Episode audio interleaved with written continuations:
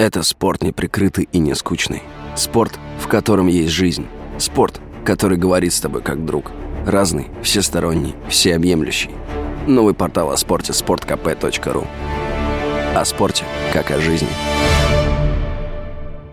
Россияне сегодня увидят самое продолжительное за последние пять веков лунное затмение. С 9 утра до 15 часов по московскому времени почти вся Луна войдет в конус тени от Земли, а ее лунный диск приобретет красноватый оттенок. Это редкое явление в России смогут наблюдать жители Дальнего Востока, Забайкалья и Сибири. Оно продлится около трех с половиной часов, сообщили в московском планетарии. Научный директор Фаина Рублева отметила, что жители московского региона не увидят затмения и объяснила почему.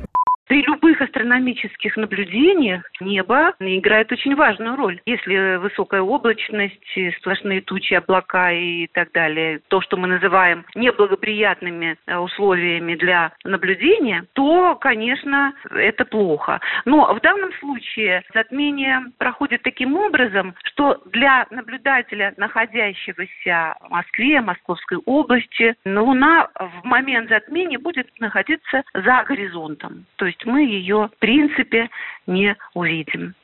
Астрономы уточняют, что лунные затмения происходят в полнолуние, когда Земля оказывается на одной линии между Солнцем и Луной. То, что это одно из самых продолжительных затмений, никакой смысловой нагрузки в этом нет. Человек на себе это никак не почувствует, отмечает Фаина Рублева.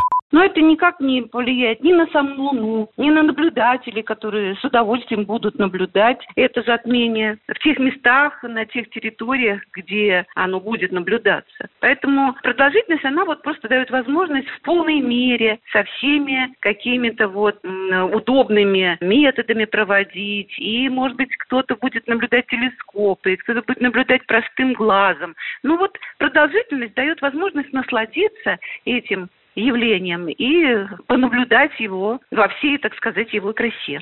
Затмения Солнца и Луны происходят раз в полгода. Период между ними – две недели. Ранее в этом году лунное затмение происходило 26 мая. Наблюдать его также могли лишь жители Дальнего Востока. В тот день затмение происходило одновременно с суперлунием, когда Луна находилась на минимальном расстоянии от Земли и выглядела очень большой и яркой. Юрий Кораблев, Радио КП.